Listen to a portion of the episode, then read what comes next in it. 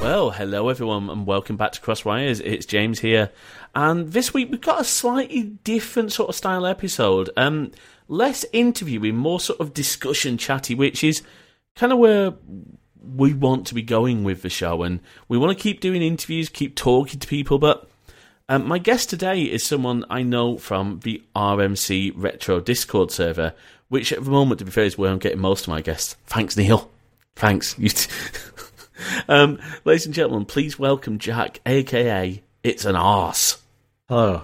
How are you? Yeah, very well. Thanks for having me on. Uh, we we uh, come up with a few different topics to discuss, uh, mainly around why is tech so hard these days compared to uh, how it seemed to, to feel that it it was. Uh, mainly with different security concerns, and yeah, I guess uh, it's it's it's something that I have to deal with more or less every day um, in, in, my uh, job, which is supporting a, a, bunch of users at a business. So yeah, I, I get quite um, riled up in it all. So yeah, it's.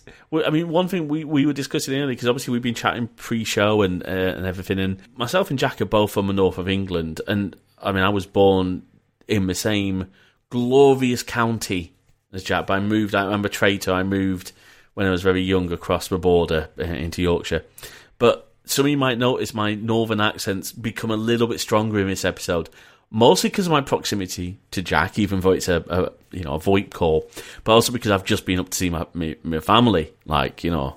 Um, um, hey up, cock. Hey up, you're right. um, and we were discussing. I said to Jack, "Oh, I'm, I'm just having some dinner, old boy. I mean, I'll, I'll be free to chat before the show. Don't you mean tea, lad? No, yeah." Um, sorry, that was an awful impression. But it is one of the things I really appreciate about technology is how it allows us to communicate over the distances. Because, you know, when I was growing up and we moved from Preston to Leeds, um, I don't mind saying where I was born. I was born in Preston and we moved to Leeds.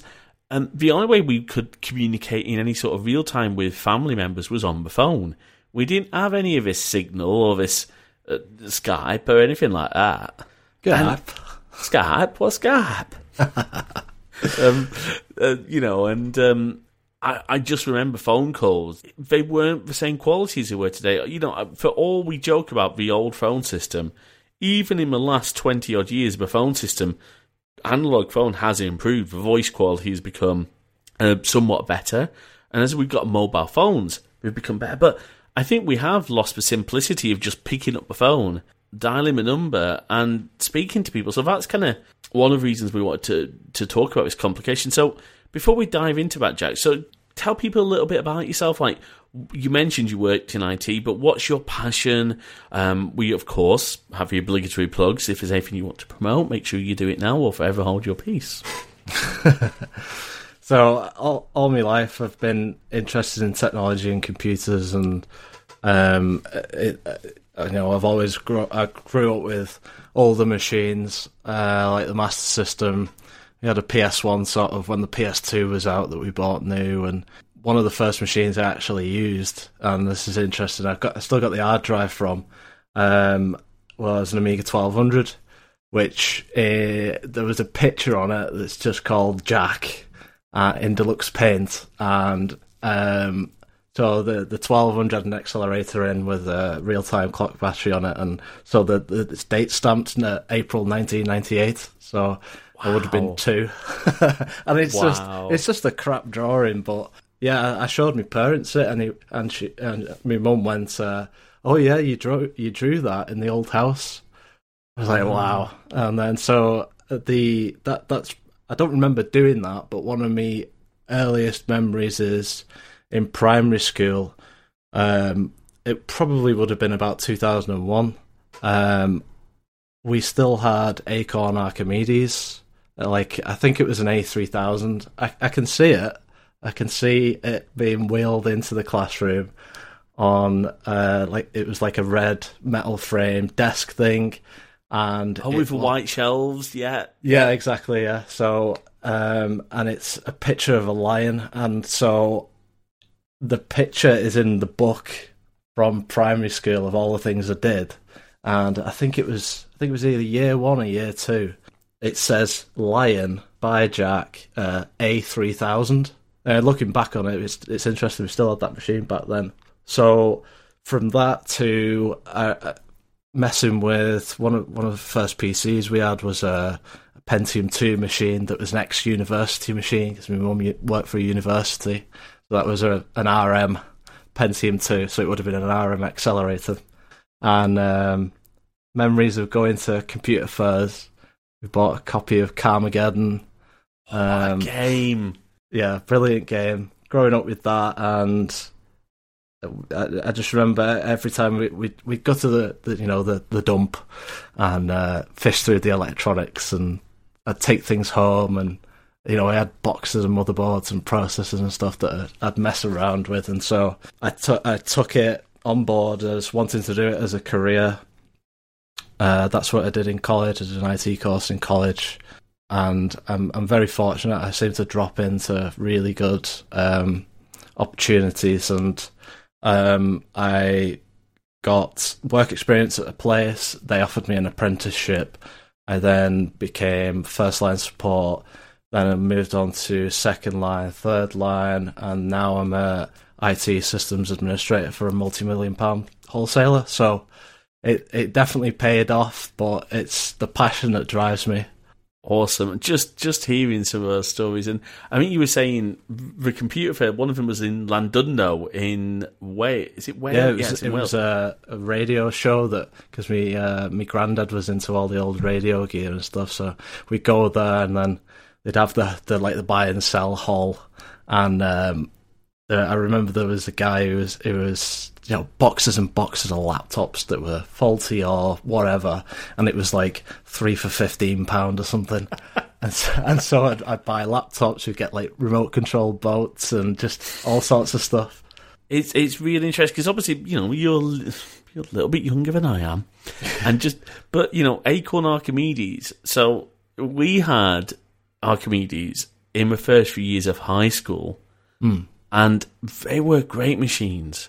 Uh, we had BBC Masters at primary school. I have vivid memories. Not so we didn't have the micros. We had the Masters, which was sort of the follow on. And I just remember so many little things. But you know, they had monochrome green screens, no no color monitors. I think mm. we did get an Acorn Archimedes in one of the classrooms. I think our year six classroom had an Archimedes, and I just remember it not working properly with one piece of software. It was some like Roman village exploration software that just did not work. You know, going back to you know, remembering those machines where all you had to do, certainly in the case of like my my 600, is pop the disc in and the game loaded. These days, I mean, okay, we we've written down a few notes. So I guess this leads into our first topic about sort of keeping systems updated. So these days, when you when you get a game, particularly physical games, the first thing you have to do is download the updates. Now, downloading the games themselves, so I on this iMac, I uh, have a Windows partition, I have a Boot Camp partition for gaming because this thing's got a reasonably decent graphics card, enough to play you know older some older titles. But just downloading, uh, what was that downloaded the other day? Oh, uh, Wolfenstein: uh, The New Order, which is the was the first new Wolfenstein game we brought out just the download size of that was huge. And then, you know, the updates. But um, I got um, um, on the recent Switch sale, Doom Eternal was on sale, and then I got Crysis Remastered as well. And I'm like, I want to play these. And I'm like, oh, not only do I have to clear space on the Switch, I have to wait for the downloads to finish. And, you know, reasonably fast internet, but still. But I think we were talking about particularly Windows updates, weren't we? So my experience has always been you know, Windows updates have always been a pain. And, and I remember Windows 98 sort of bringing in the whole uh, concept of Windows Update, the Windows Update service, where you you know you could go in and go to its website and do that. But it seemed to, it just seems to me that it's got more complicated and there's more and more. I'm sounding very grumpy at this point about but more and more updates just to do. And, and I remember, you know, I've done you know, I've worked in tech support, I've worked in IT support for companies, and one of the biggest gripes I had from our users, now these were, you know very impatient people most of the time. So was, I'm fed up of waiting. I'm fed up of all these updates. Can we not just pause them? Well, no, because they're kind of important updates. But it does seem that there's more and more, and at least my experience is Windows 10 is kind of like dealing with flies. You think you've got them all, and then one more comes back. Yeah, what's your perception? So, I mean, as of recent, Windows 10's pretty good now compared to. So, Windows 10 really come out in 2015, mm. and it just wasn't ready. It there was no way it was ready. Um, it was even worse than I think Windows 11 is now. You know, or upon its release, it was a it was so unpolished. Um, but Windows 7, especially, we would um, you know reinstall PCs. You know, we were we were still doing SSD upgrades in Office PCs with Windows 7. Mm. Um, you know, just just just an upgrade for an existing system. It hadn't reached the end of its life, but it was worth sticking uh, two gig more memory in it and a solid state drive because they were costing you know 50 60 pound a pop for a 120 gig at the time and you'd, you'd do a fresh install of windows 7 because well i don't really want to put an old install of windows you know i don't want to really clone the hard drive over no although no. we did in some cases if it was just you know uh, a small business that might have 40 staff, um, but they have a server with folder redirection and all that. We'd just uh, clean install, install their line of business applications, domain join it, blah, blah, blah. We'd then get phone calls from the business to say, because fiber wasn't so widely available at the time, or they'd have a leased line, but it might have been 20 meg or mm-hmm. 40 meg, and they'd we'd have just got them onto VoIP, or they might have had VoIP, and uh, they'd ring up, and the call would be somewhat choppy, and they'd say, "Oh, su- such a thing's not loading. This web page is not loading," or "I'm trying to upload this dictation to to Dropbox, and it's just taking forever." And it it would be because that machine you've just reinstalled and put on the site is now downloading all the Windows updates. Uh, so yeah, Windows Seven uh, so we we go and disable the Windows Update service and come back to it at, at, at a later point. Uh, but yeah, you'd, you'd restart it and it'd go installing updates one of 192. Yeah. And it would always be when you restarted the machine because you had that really important presentation that you you wanted to restart your machine so everything was fresh, and you had a presentation in half an hour. Windows like, nope, again, you'd you'd speak to him or whatever, and you'd say, "Look, just leave it because I don't want you turning it off." And the implications of whatever happens when we boot it back up again and it either doesn't work, just go and use a different machine. It was it was it was pretty pretty tough. Tough on internet connections, tough on the machines, and then very inconvenient for the person actually using it. Um, even even if it was, and and the the update service wasn't as reliable. No, it would get stuck and it wouldn't do updates, or it would this the service would get stuck and restart and start downloading updates. So there might be ten or fifteen or twenty uh, outstanding that it would just all of a sudden start downloading and cause issues for the user or whatever. Especially for people on machines with hard drives still, it just sit there thrashing away. When Windows 10 come along in 2015, and we, we held off for a bit all of a sudden these Windows 7 machines are going and downloading Windows 10 and sitting there waiting to, to install it. And then the Windows 10 up, up, upgrade upgrade assistant would install itself as a program over the course of a mo- uh, you know months after release or a year after release. And then it was in the news and stuff. Oh, Windows 7 is force updating to Windows 10. And Windows 10, in my opinion, you know, it came out in 2015. I think the first version was version 1507.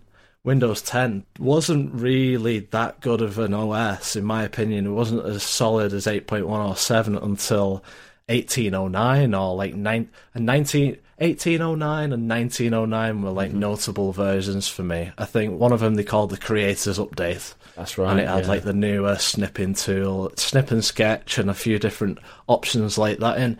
that's when it. So how many years is that? That's three or four years between it actually releasing and, in my opinion, when it was very usable and stable.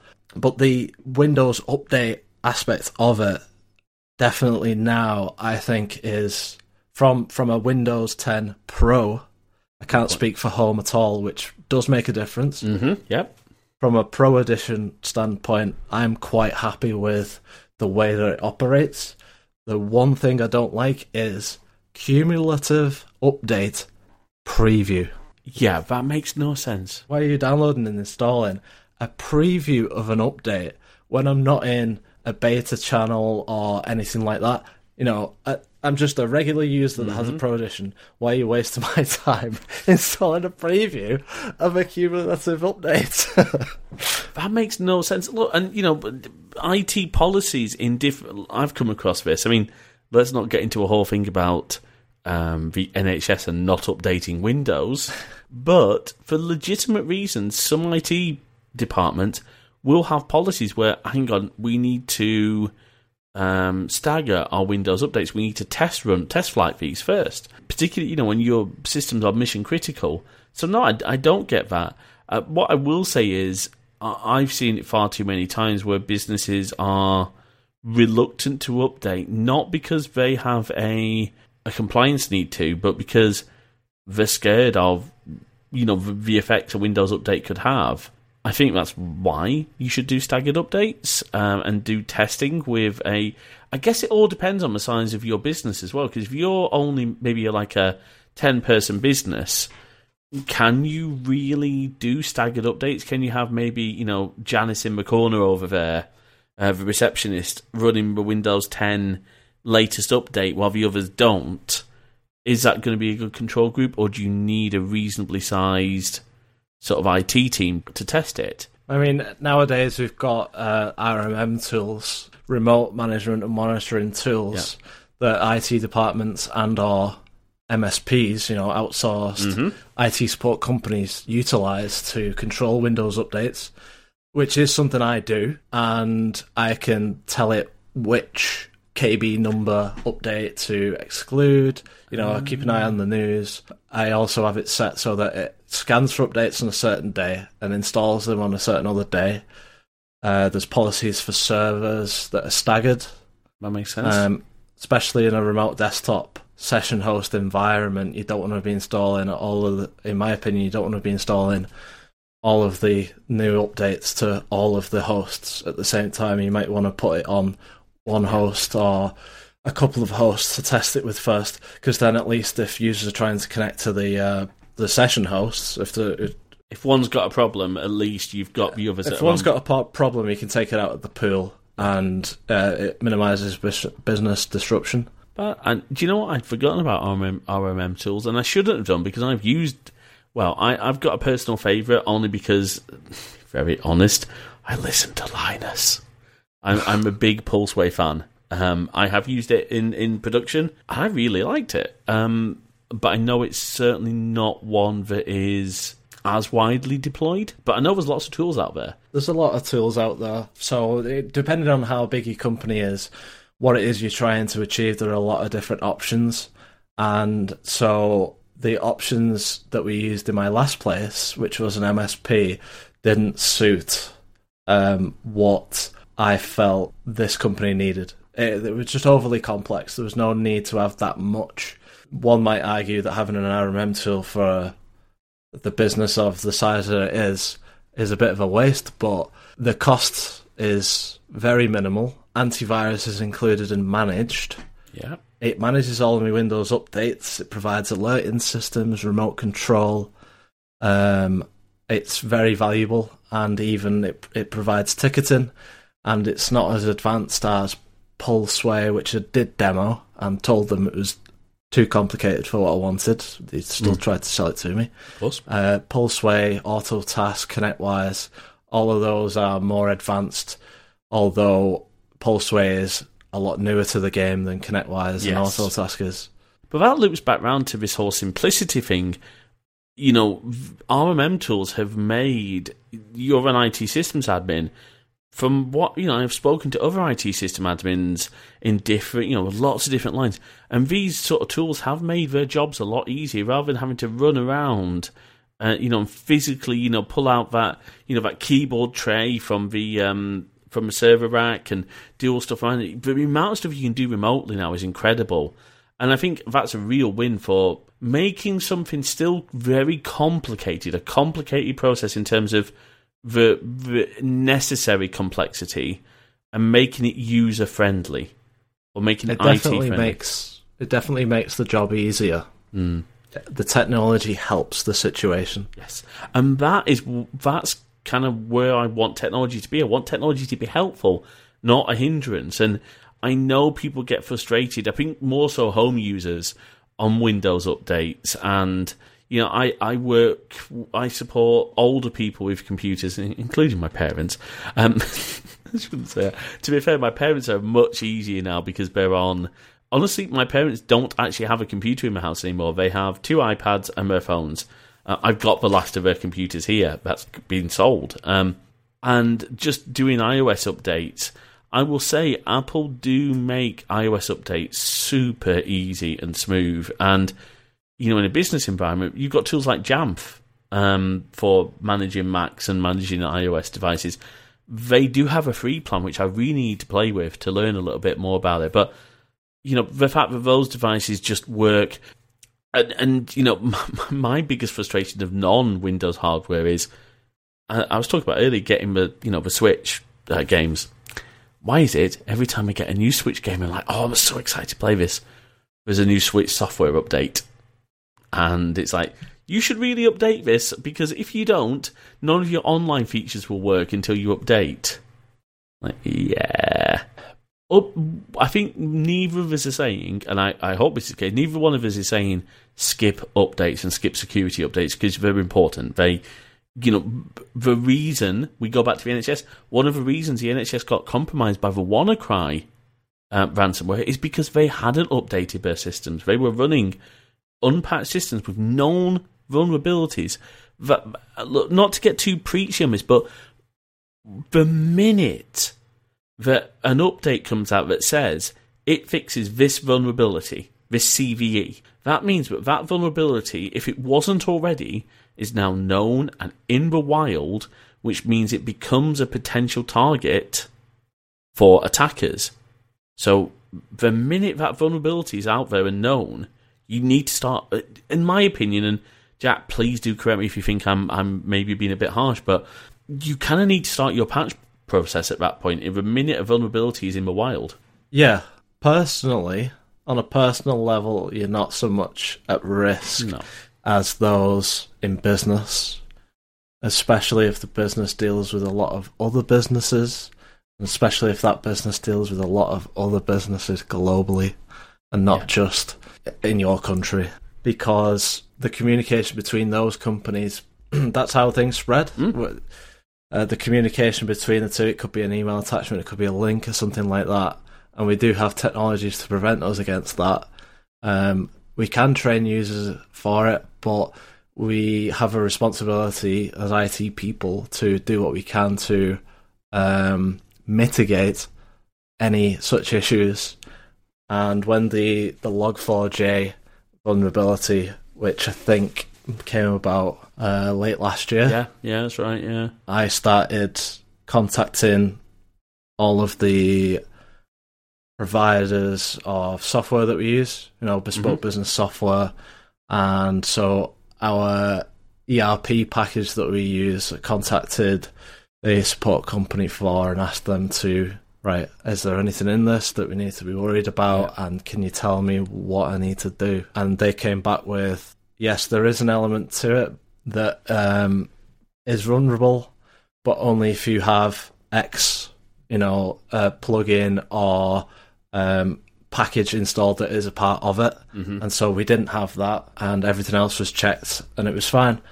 But you have to be very much on top of it when there's so much at risk. That's a really good point. and you do make a valid point that for home users, there's certainly le- less of a risk. But I mean, I I do recommend people make sure you are updating your systems, and you know, there comes a point I think my so look, my general this is probably a discussion for a whole different episode, but my general mindset on technology is you should be able to use technology up until the point that it stops getting security updates. More so in a business, but maybe at home. Let let me put it this way.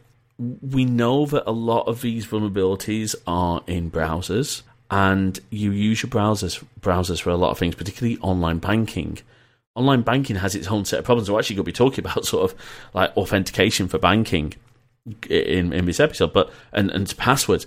But the last thing you want is to be signing into your online banking with a browser that's potentially got a bug that's going to ex- expose all your login credentials or expose your session session to an attacker. Again, it might not happen, but it's why you know I, I really believe in tech should last for as long as it should which is again it's kind of why i'm a big fan of ios because for all the you know for all the jibing that people make about apple obsoleting their products most of the android phones out there have no guarantee or no leg- longevity at all of security updates apple for all the things that apple do wrong but one thing they do right is supporting older hardware for quite a decent amount of time.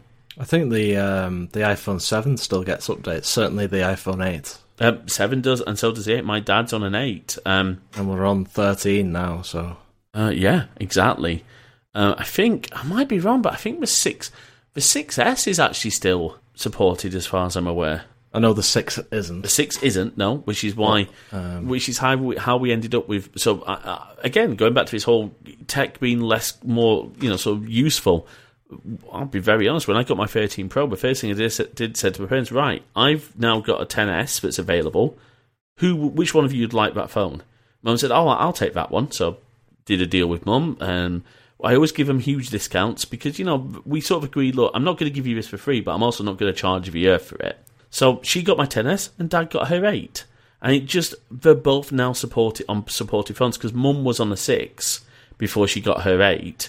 My dad was on a 5S. And I just said to him, look, I just, it was about banking scenario that I used.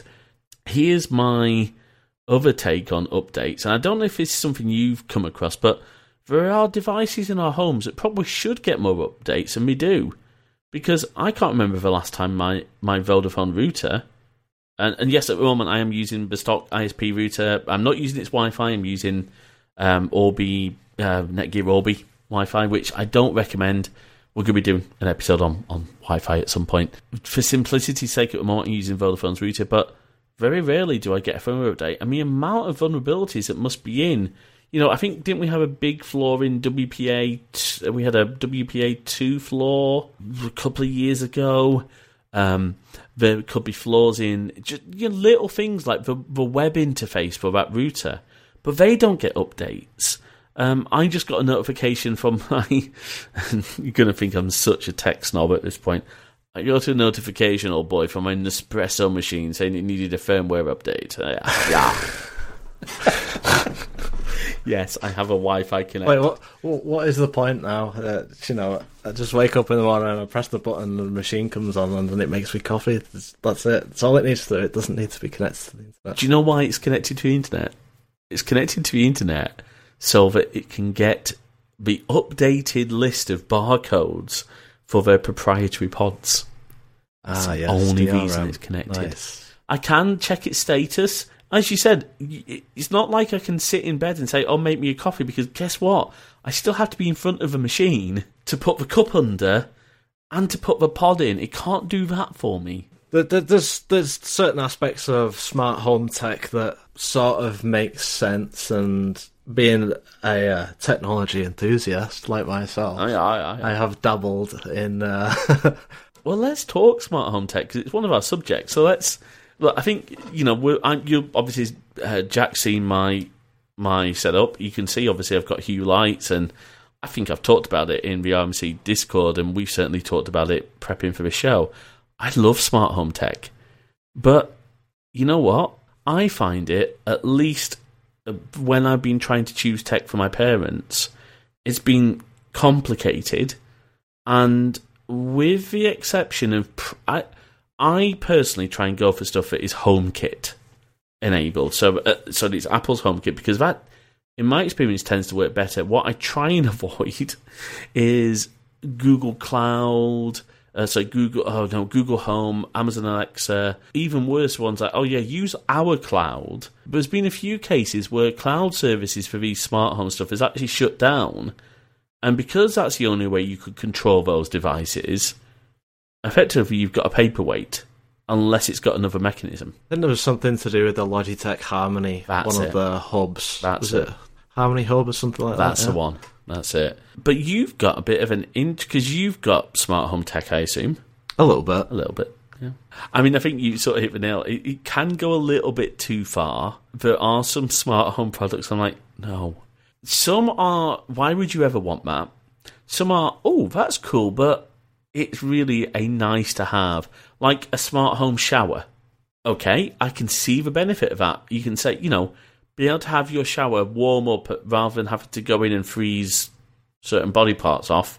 Um, it can be preset, but you know, like smart kettles and smart coffee machines, you still have to be there to pour the tea. You know, and being true Northerners, we like our tea. You know, you know. if if we stick to uh, home appliances, especially kitchen appliances, so okay, kettle, right? yeah. Yeah. the cup needs to be there. It's like the old Teasmades. My that were on the grandma had one. My grandma But had one. they make sense because they can. You, you prepare it the night before. You've got your coffee in there. You've got um, you know your tea bag in your cup. Your cup's under it, and it's set for a time. And that's when you get up. You know, Yeah. you know you've got to prepare it. It's one of those things. Unless you've got a, a vending machine, coffee machine, it's not going to provide everything. It's not going to provide the cup, No. the sugar, the milk, etc.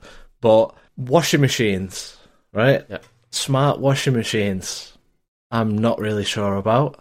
No, I can't. So I, you know, I, I've considered it, but I'm looking at it and I'm thinking, mm, yeah, no idea. Ovens, yes. Oven, yes. Because I might be in Tesco and I might have this pizza that's three pound reduced or whatever, and I'm like, right, I'm gonna have pizza tonight, and I could just go on my phone and set the oven and turn it on and set it to a temperature. When I come home from doing my shopping, Whack it's pizza. ready to go, and I don't have to wait for the oven to heat up. So there's that. There's a safety aspect to it. Obviously, right, well, your oven's on, but your oven's on when it's cooking food. But what if it blows up and everything? Well, you don't need smart features to prevent it from blowing up. There's all sorts of safety mechanisms built into these appliances anyway. All the smart feature is doing is um, allowing you to turn it on remotely. So the issue really there for me is the connection between your oven and your phone, whatever you may be. Yes, I mean that's a really good point. Look, you know, I I have not. I'm not going to lie. I have in the past put my slow cooker onto. I've got one of the earlier. It's not one of the new Thread ones. It's one of the Bluetooth ones.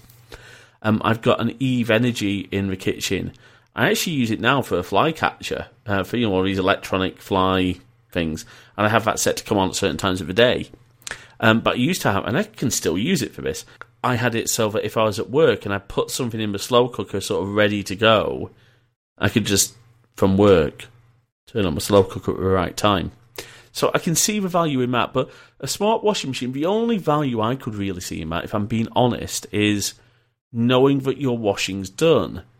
But I know how long my cycle's going to take. A lot of decent washing machines will tell you how long my cycle's going to take. I can just then tell my smart assistant to set me a reminder to take the washing out in X time. So I don't need that. I don't need to now. Oh, it's now removing that custard stain from from my shirt. You know, I mean, Here's a look at it. here's a look at as it spins round. oh a webcam inside. Oh, I like that. You can just see how grimy. you- Oh, maybe not.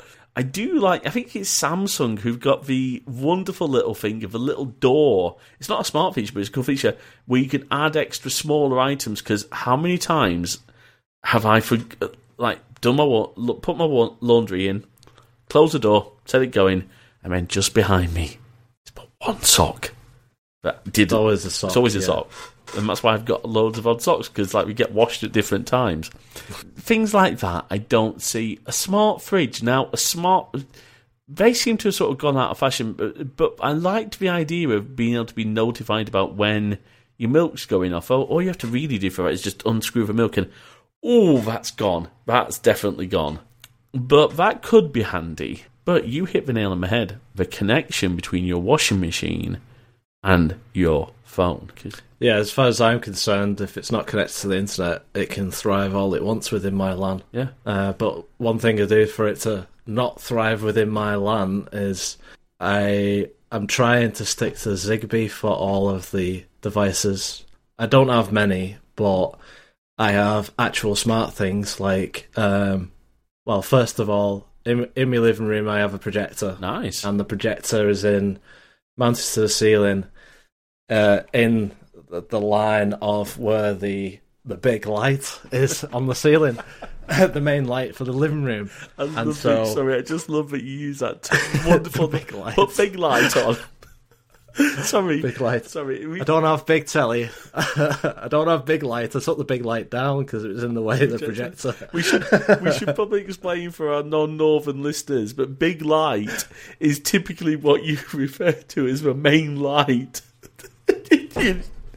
Jack's just literally disappeared from camera because he's laughing, but it's it's true. Um, it's an old Peter Kay joke, uh, you know, where he says, "I'll put big light on, what one with a thousand watt bulb." yeah. Of course, these days it's all LED.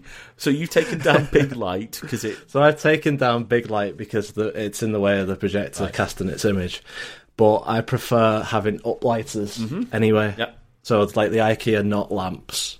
Um, so those I've got two in my living room, and they've got Osram Zigbee bulbs in them. Mm.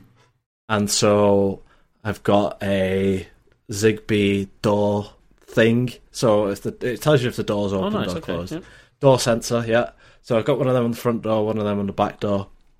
And so I set up an automation that if I come home and open the front door, but if if it's not sunset, Don't do you know, anything. it's got to be sunset. right. So if I open the front door and it's dark outside, the living room light comes on straight away, Nice.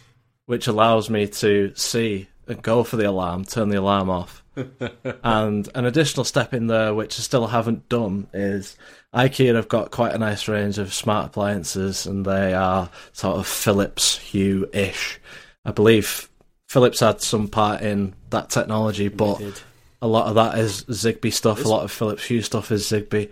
Um, they have an electric blind, so I have a blind on the front window. So the idea being that if it's dark, put the blind down, Yeah. right? But then if I come in, the blind's already down, the lights come on because it's dark, and then I can see. That's so cool. I'm using technology to assist me because, yeah, I've got the projector, but the, the big light was in the way. Big light is no more. I prefer the uplighters and the, the, the light that it casts anyway. The other one is um, I I have a cat. Uh, many people have pets. It's fairly common. Um, but if I walk into the kitchen or the cat walks into the kitchen, I've got a Zigbee motion sensor above the door, which turns on an LED strip underneath the kitchen cupboards Oh, very handy. Which subtly lights the kitchen. Ju- just enough So for when I- midnight snack or cat visibility. Yes, I mean I, I can cook. I, I can cook with the lights that's there. The other side of the kitchen is just about lit, but you're not uh, falling over things in the middle of the night or something. You walk in, the light comes on. It's not too bright. It's not too dark. The cat walks in and can see what he's eating. That would He be doesn't have to be in the dark eating his food. That's handy. And so I walk into the room, and if I walk out again, our motion isn't detected for a minute, the light goes out again. That's really cool. Now you're using Home Assistant to do all of this. Is that right? So this is on a local. So yeah, this is all connected to Home Assistant and most of the the Zigbee devices, like the door sensor and and the motion sensors, are Sonoff, a Chinese company called Sonoff, which have their own solution for smart things, um, sort of hub and, and stuff. But um, a great bit of technology is um, a project called Tasmota, which allows me to basically get rid of any firmware that Sonoff has on their devices that have firmware, uh, e.g. the Wi-Fi plugs, which I don't use, but I've I've flashed the Wi-Fi plug for my old boss Okay. for him to use. Um, that that's another story. That was quite a cool uh, experiment. But so all of those Zigbee devices connect to a Sonoff Zigbee hub, Ah. which is just a USB powered Wi-Fi device uh, that I've flashed the Tasmota firmware onto, and that connects to my Home Assistant server, which I've got to say is the best Linux based thing I've ever used because it is like a real product that you could pay money for. It's very slick. It's impressive. I, I haven't used it, but I've seen people use it. So I, because I'm in the in you know all of my devices, you know my Mac, everything are Apple.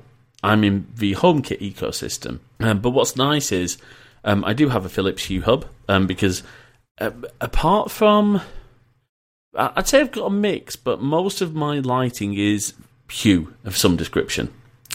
And what's nice is, of course, that Hue hub is a Zigbee hub as well. And I think you can, t- in fact, I know that those Osram Zigbee bulbs, at least, when they connect to the Philips hub for Zigbee, they then are passed through into HomeKit. So Philips used to restrict it to their own products. They changed that, um, which is really good. But similarly, sort of as you were saying, because that's contained within your LAN, you don't have to worry about the remote access. You can set up remote access. I assume you do this. If you want remote access, you set, you set up a remote access to Home Assistant, and you're not using some you know Chinese manufacturer's cloud provide cloud solution or Amazon solution where you've got potential. I'm being really careful I say this because I don't want to accuse any company of, you know, privacy violations, but we know there are issues with these things. We know the amount of data that we're harvesting is not ideal.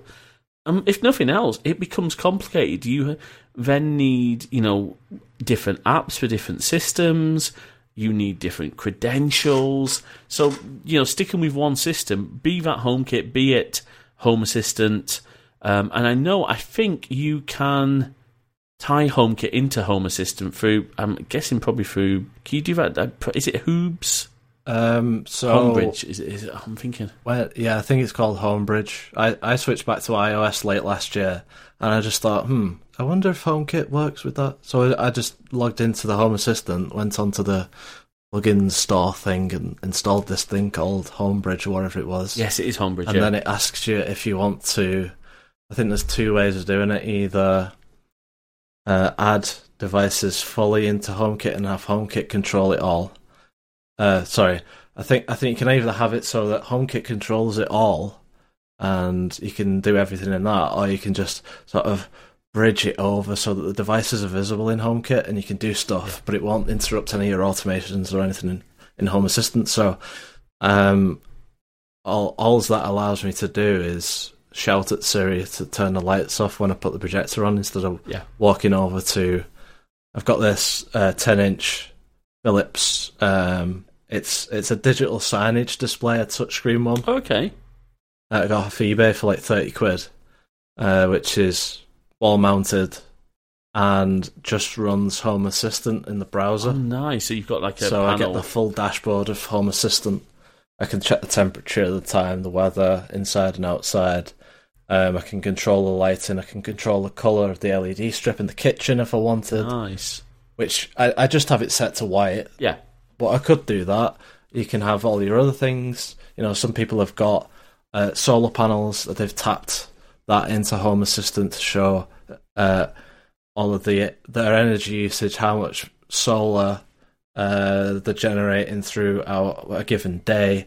You get graphs of information based on temperature, and um, it's really nice. I don't have remote access set up on it. It's literally just within the LAN.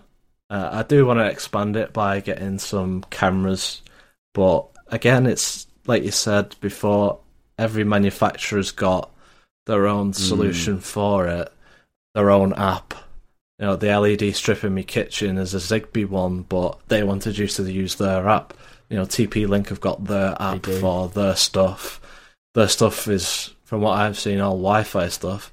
I don't want loads of Wi-Fi devices. If it's got Wi-Fi, that means it's got some kind of more intelligent firmware or microcontroller, but also by default, it has access to the internet and other devices on the local area network, and there's no need for my light, my LED bulb in the To living have room, access, no. to have internet access. There's just no need. And you know, it, it's something again teasing future episodes. Uh, Most of us, you know, most home users don't have sophisticated routers where we can do VLANs and put all our IoT stuff onto dedicated VLANs. You know, my Vodafone router certainly does have it, and and and while you can absolutely go out and use a cheap cheap old PC for a pfSense box, it's probably beyond most people. And let's be honest, they're not energy efficient. Some of them are, especially past uh, sort of sixth gen Core i series. Um, you know, you might get um, very low usage. Them being just bog standard old office machines, they'll have 80 plus, um, 80 plus gold or above power supplies. But the power supplies are only rated for maybe 120, 150 watts okay. because the the CPUs may be you know top uh, uh, 65 watts, but the graphics are built in these days. That's true. We're running solid state storage. Each component uses less power, and even one of those machines sat idle will probably use less than 25, 30 watts. Okay, so now that's an interesting one because, of course, Home Home Assistant runs on a Linux Linux machine. Home Assistant is easy in that you can.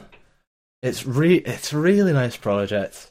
You can just put it on an SD card and slap it into a Pi, Oh. and you're done. Right?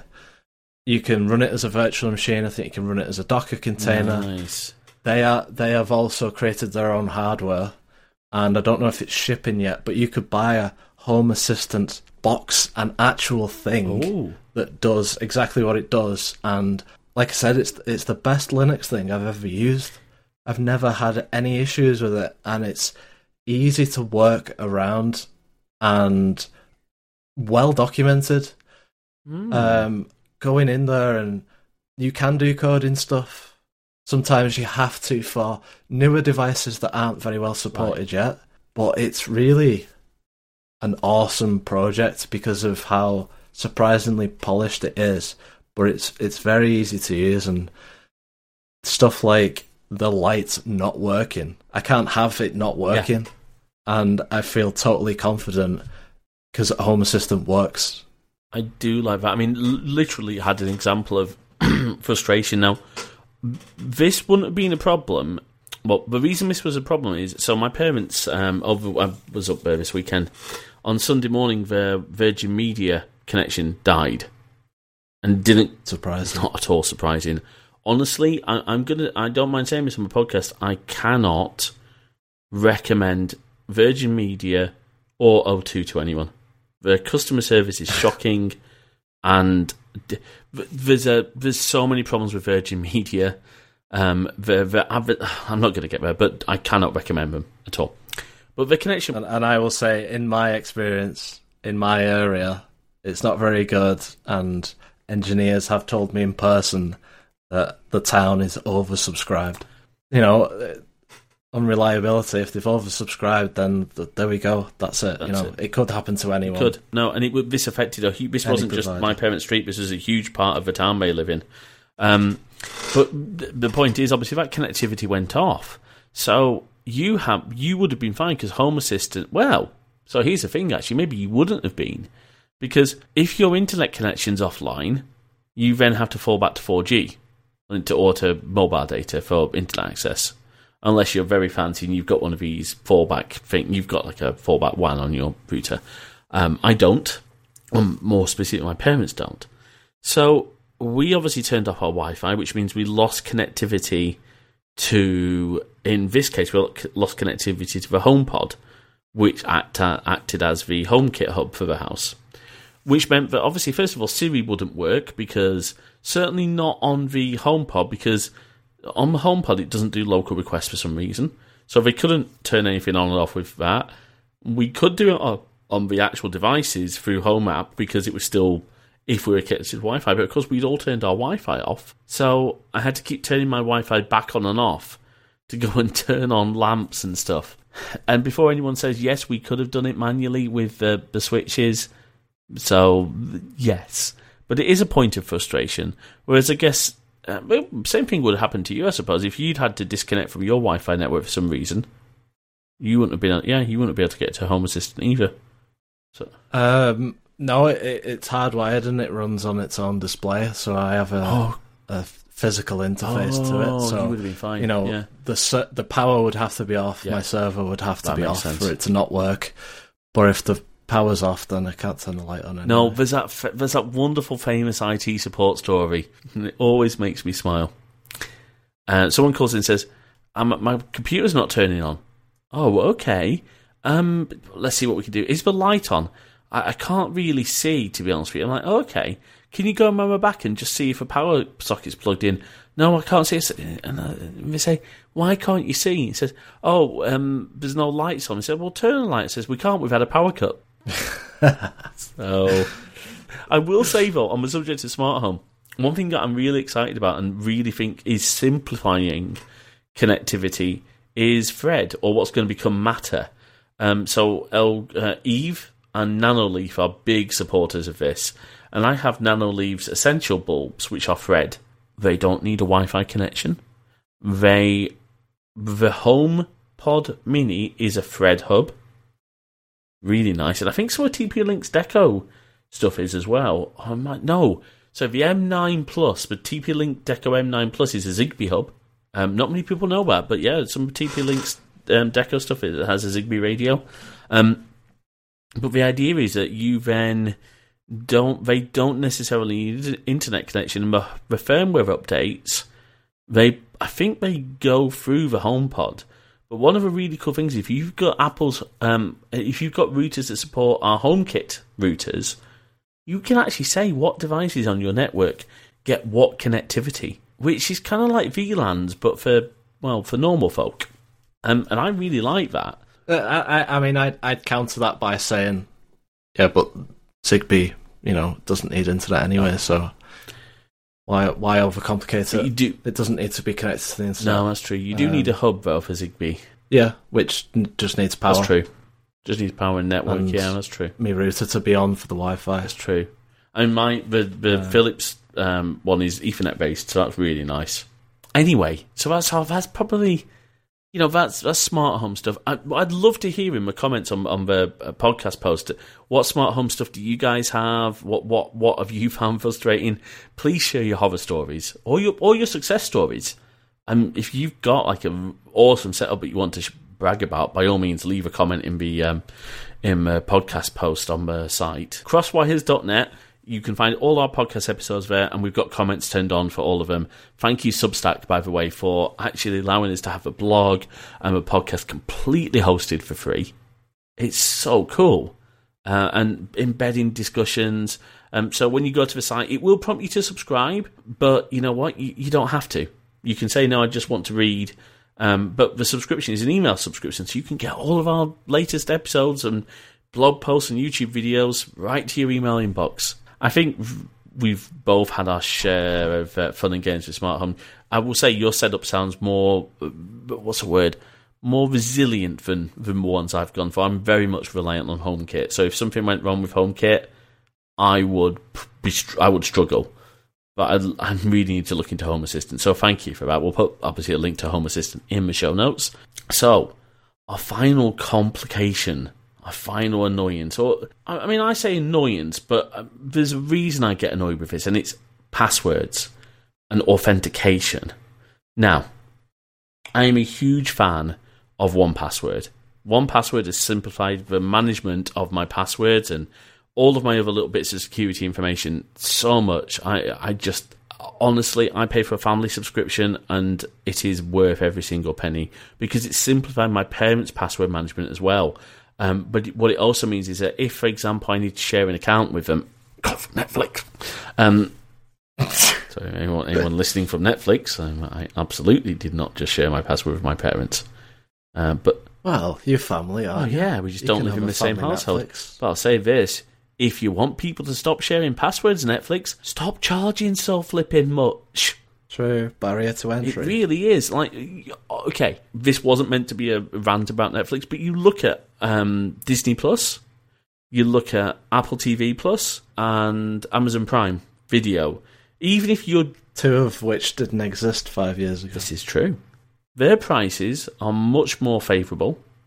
They don't seem to care about you sharing passwords. They really don't. Um, in fact, Amazon actually make it so you can have a second actual account linked to your Prime membership, like another Amazon account. So I do that for my for my mum. Apple TV Plus is actually quite a, a really nice way of doing it because that ties into the whole iCloud family sharing thing. Which, yes, Apple say it should be within your household, but they don't stop you. And instead of you having to share your Apple TV password, you just get add their iCloud ID into your family plan. It's much simpler. But but going back to the point, managing passwords, you know, 1Password's family plan, it means that, for example, things we share, like for example, because I am tech support for my parents, my dad has put out the Virgin Media online sort of management login, you know, for the billing and stuff, into our family vault, so that if I need to get in and check something, like for example, if they've been overcharged when it comes to renewal time, I can say, okay, this is what we've been paying, this is what I'm going to negotiate, or if there's any faults, anything like that, I can deal with it. I mean, lots of different examples.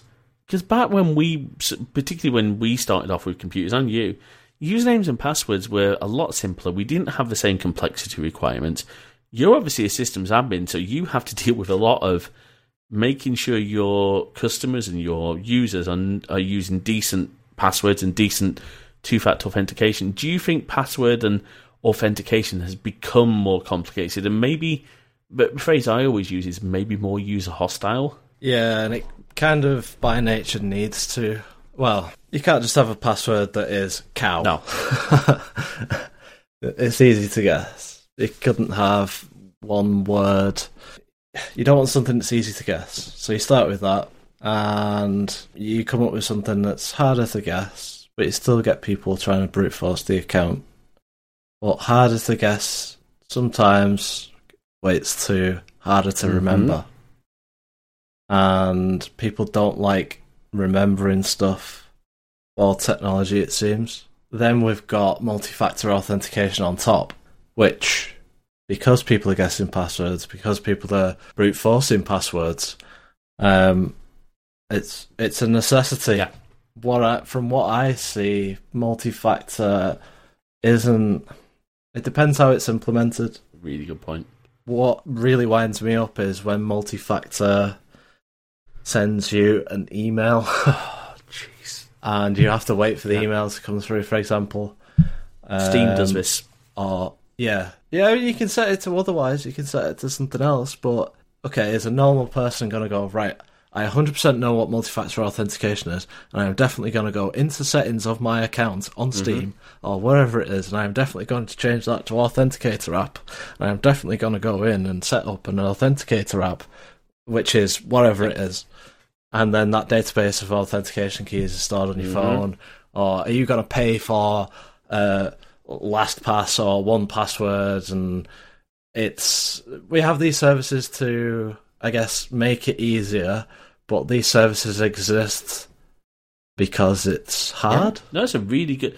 I mean, look, you know, I going back over, you know, again, not to pimp too much for 1Password, but going back over how it was created. It was created because the founders, Dave Teare and Roustem Karimov, wanted to scratch their own itch. And actually, to be fair, that that tends to be my favourite software. Software that's created to scratch the developer's itch and is then made public. But it was because it was hard and because we needed, you know, because in an ideal world, every single password for every single system that you use where single sign on isn't involved, put that caveat on there. I like single sign on. I think it's a great thing, um, but it's a pain to set up. But ideally, every password for every site should be unique and should be, you know, secure. So it shouldn't be something that anyone else can guess. It should have a certain complexity. Now, complexity, incidentally, does not always translate to length. You could have a really long password that's full of dictionary words. Now, dictionary words meaning these are in a bun- uh, are in well the dictionary, but also what we call password dictionaries that these attackers will use to try and brute force your passwords. You know, so there's a you know there's a list of common passwords, but there's all these dictionaries as well. So you want complexity, but complexity doesn't mean long. It means so, for example, using special characters. One thing I do want to sort of really highlight if you need a password that's memorable, so for example, your Windows login, if you're not using Windows Hello, but if you need a password that's memorable, don't forget that a space is a special character.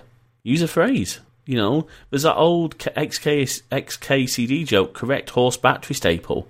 If you put spaces in between that, you increase the, the complexity, or what I think in a technical term, I might be wrong on this, is called entropy. So the entropy of your password is, it basically contributes to how long it would take modern modern brute forcing attacks to be able to guess that password and crack it. So the more complexity you put in, the longer that's going to take. And there are oh, there are sites that will tell you, but be very careful because the last thing you want to do is fall into a scam site and enter your password to see how strong it is, and then that end up. Yeah, um, there are good sites that you can use.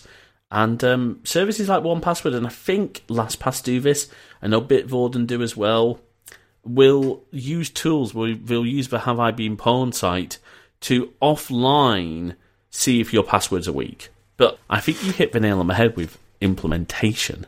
Because I need to double check this, but I think Steam only allows you to use their Steam Authenticator. I don't think it allows you to use like Google Authenticator or you know like uh, being able to because 1Password has the feature where you can scan the QR code into 1Password and have them just generated from there, which I I like. Um, but a lot of tools will only allow their proprietary multi-factor. Um, one that drives me potty, which I really wish they would allow something better, is the universal credit site. You know, I'm unemployed at the moment, so I am claiming universal credit.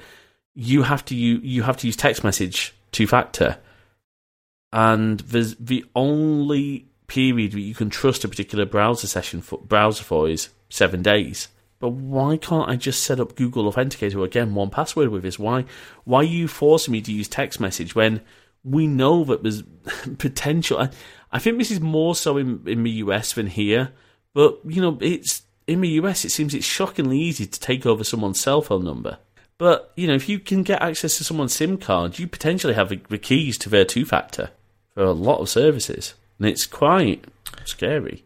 Yeah, you got to bear in mind the chance of that happening. True, it is slim. There's risk. What is the risk? The risk is that someone could call your provider and have done a bit of social engineering and got your name and address and blah blah blah, and you don't necessarily need your what's your unique password or whatever when you phone up, because um, they'll ask you something yeah. else. What was the amount on your last bill? Well, I already know their email address, so I guess their email password. And they don't have two factor set up on that. They'll find a way yeah. through social engineering to to to get that information. Uh, and that's an interesting one. And it's again maybe a piece of advice. This wasn't meant to be a security you know sort of discussion, but it is a really valid piece of advice. Be careful what you post on social media.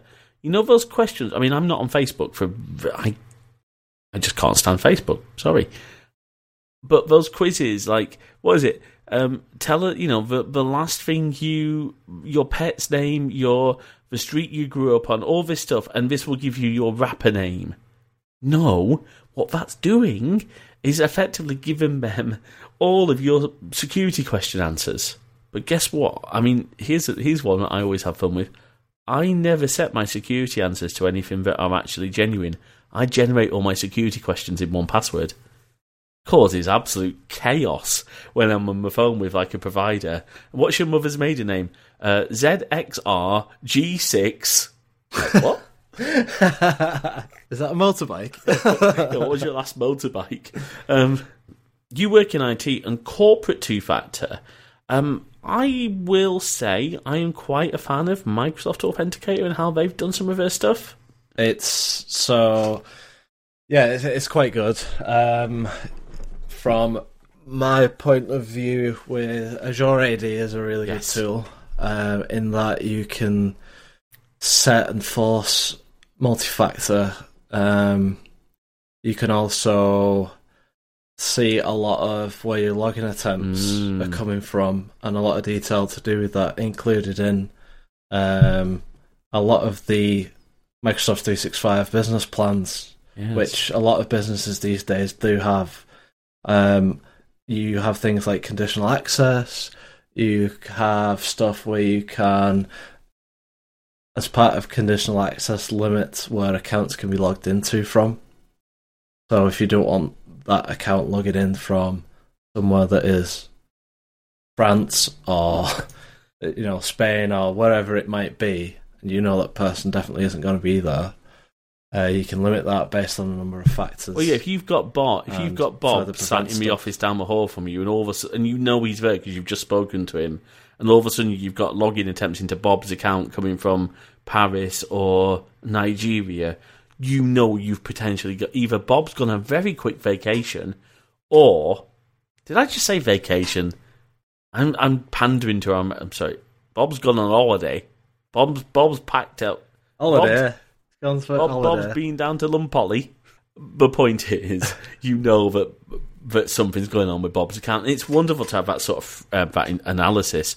One thing that frustrates me is when you see banks and, and other services trying to be too clever with security security measures that aren't really security measures. One that's always driven me potty, um, because uh, particularly particularly someone who uses a password manager, it, it's not it, it's gotten easier, but Barclays, please tell us the fourth, fifth, and twenty fourth character oh, of your password. No.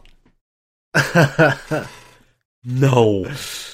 So there's an interesting one here because okay, I understand why they've done that.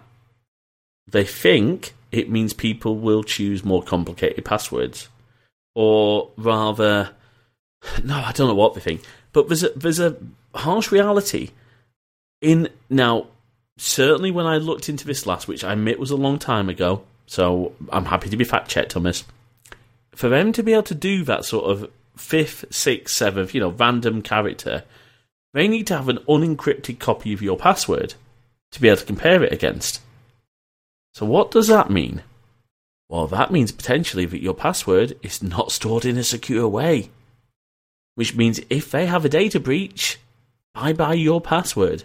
Which is why you should be using unique passwords. But it doesn't, if you, instead of doing that, educate your customers on you know, look, whether or not you use 1Password, whether or not you prefer LastPass, whether or not you prefer Bitwarden, you know, I don't care what password manager you use. Educate your customers on using password managers. Educate them on good password habits. And, and HSBC, I'm calling out, you know, banks here. HSBC use the, I'm really slamming into the banks. HSBC use those horrible little um, token things, you know, like the little pin pad. I quite like them. They're like low tech, True. but it is two factor. That's a good. Do you know what? You're right. It is. it is a It's hardware, a hardware token, was- which is actually Yeah. better than a, a software. But it's a single point of If failure that thing breaks or you lose it. because you could have an encrypted database of tokens that's backed Mm-hmm. up elsewhere and further secured, or it could be backed up offline. Yeah. And so if the device dies, you just restore your. It could be a paper copy. It could be a disk. It could be non-mechanical in nature, but a backup Of the codes. Now, the one, the one I did like, and I thought was actually quite reasonable. If they'd used it in conjunction with a standard username and password as a second factor, I wouldn't have had a problem. But this is actually Barclays, so they were doing this fifth, sixth, and seventh, and all this. But PINsentry, hmm.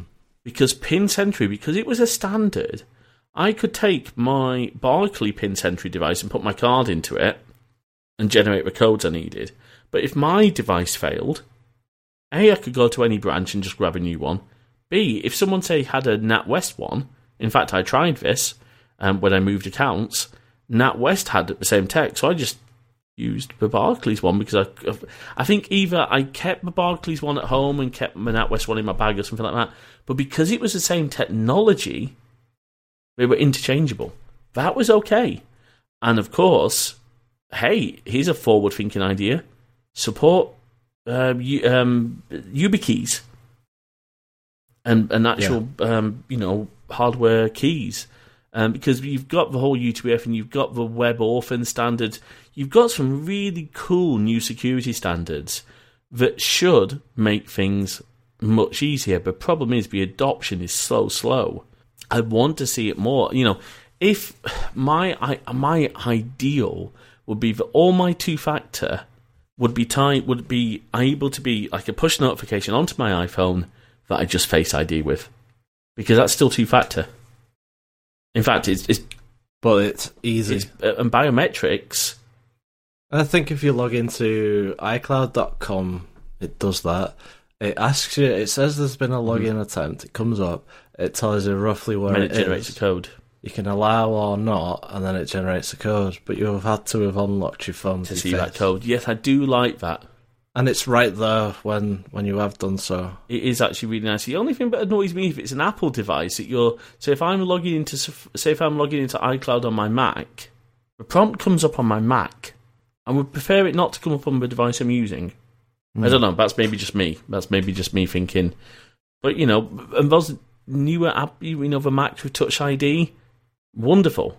And again, as I said, I you know, Windows Hello seems like Microsoft actually put some thought into it. There seems to be decent enough security requirements that Windows Hello is viable as a security product.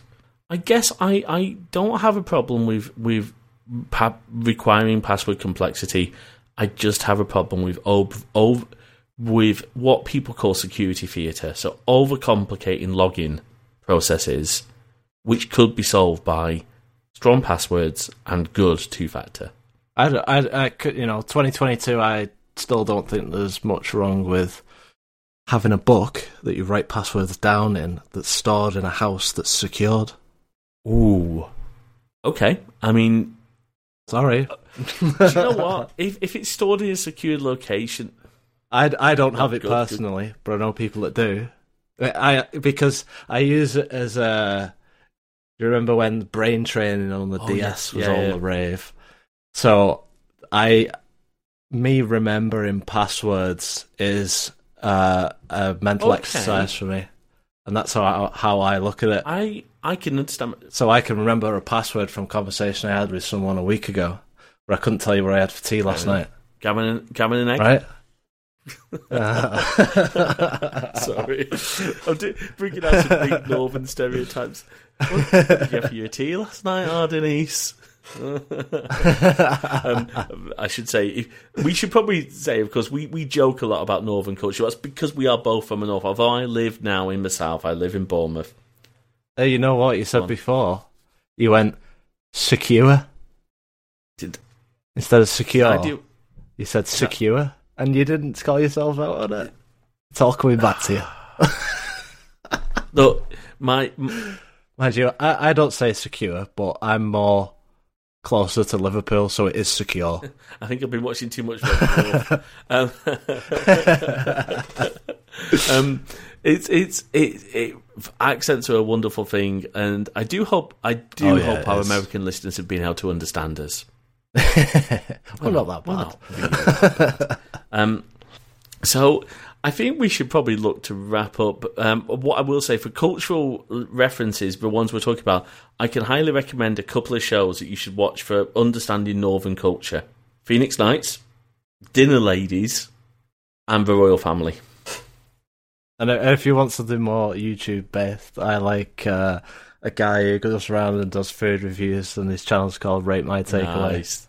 Where he's all like, "Hey up," but he's he's from Yorkshire and uh, that that's a good watch if you if you like watching people review different food places. And he just turns up with his table, he gets his chair out, and he goes chair test, and he's a big fella, and he'll sit down on it, and he's like, oh. Survived another day.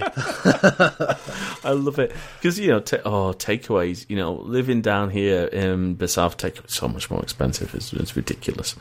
Anyway, look, Jack, it's been really fun to talk a little bit of tech complications with you. I think as we were saying pre-show, we're not always going to agree on everything. I, I don't advocate for password books, but I understand the reasoning behind it, and you know what, we can have that discussion. And I think that's one of the biggest things I really want people to take away from this show is, you know, this is a discussion. Please, you know, use the comments below and talk to us about it because you know I really want this to be a community. Look, I'm just going to pre-announce something here. I'm working on a Discord server. Um, I, I want to just make sure it's safe for everyone. So it is going to be over 18s only, and that's purely to just protect everyone. Um, because in this day and age, you have to be really careful. Unfortunately, um, you know. So, but it, it, I want it to be a space where we can chat. You know, look, I think we can both say the RMC Discord, RMC Retro Discord server is one is certainly my, one of my favourite places to hang out, and Neil and the team have just made everyone so welcome. And I don't think I was as involved during the lockdowns as you were, but I know you shared how vital it was during lockdown. And, you know, there's so much knowledge sharing. I really want to build that. So, not sure when it's going to be, um, but I will announce when it is. So, you know, we'll have a Discord server. But discussion is such a, a huge part of IT and such a huge part of technology. I, I I really advocate. Look, we will all have different opinions on technology, but you know what? That's what makes us a great community because we can share and learn from each other. As long look, as long as we treat each other with some sort of basic, decent human respect, there's room for discussion. Opinions and experiences what are what make us individual. Absolutely. So, speaking of opinions, um, what rubbish did you buy on, this week on YouTube? Now, this is your YouTube channel. This is where you is it? Is that what rubbish did I buy on YouTube? Is that the what? What crap have you Yes. bought now? and yeah? So this is Jack's YouTube channel, and I watched a couple of episodes, and I will say f- memories just came flooding back. I think you got a system with a Zalman flower cooler, and I just had a flashback to trying to install the dang thing into a machine, and honestly, cutting fingers and yelping in pain from trying to install because they were sharp. I mean, they look sharp, but they were sharp things, you know. So, it, it, yeah. So we'll put a link to that in the show notes. Make sure you send me a link to. In fact, I'll find. I've got it because I'm subscribed. Yeah, if if you like occasional ramblings about some crap that I think's interesting, or even mundane videos like how to clean computer fans, which you don't see many big YouTubers sort of talk about, and I think you don't have to bin the fan; you can just Yeah. take it apart and lubricate it, and it's usually back to how it was. And it's little tips like that, things that I find interesting, but also I've got a a few interesting things like uh, a digital video editing system from the late Oh, wow. nineties, um, which again is something I found that was very interesting and not very well documented on YouTube. Um, so yeah, I mean, I don't put out all the time, but I I do it when I want to. I'm not Yeah. trying to do anything else really with it. So yeah, uh, check it out if you're into uh, old crap. which which is what I lovingly refer to as uh, as my dad. Oh wait, sorry, No, I shouldn't say that. I shouldn't. My dad is a lovely bloke. Hey, many of you have seen my dad's hands in in the time capsule video. hey, you know, look, talk. You know, we talk about. We, I think the message I really want to come from what I'm doing is that technology doesn't have to be disposable. It can, we can get so much. You know, you know, talk about refurbing fans. Looking after your check, tech is such an important thing, and you know that. And I think to to sum up this whole episode, that doesn't just involve a physical aspect of tech. I think we just need to be really conscious of how we look after our digital lives, how we look after, you know, how if we're going to do smart home stuff, we might need to do a bit of extra research, a bit of think planning before just buying the latest five quid Wi-Fi smart plug off Alibaba. And why is it five pound? Why is this Amazon Alexa device that claims to give me all of these benefits only twenty pounds? Well, maybe it's because they're taking your data and doing something with it to benefit them. Absolutely, if you're not paying for a product, you are the product. Just remember that, folks. Look, you know there are lots of great video doorbells that are not Ring, that are secure. There are lots of great security cameras that are not internet connected. There's lots of rubbish ones as well, but there are good. there are some good. I remember in a previous role, one of our director's dads had given him this security camera system for us, and the cameras were HD, but it was over like um like a BNC connector. They were not Yeah. network cameras, and the DVR was Chinese. It had the worst instructions. It had a horrible interface. And the only way you could access the web interface, you'll love this.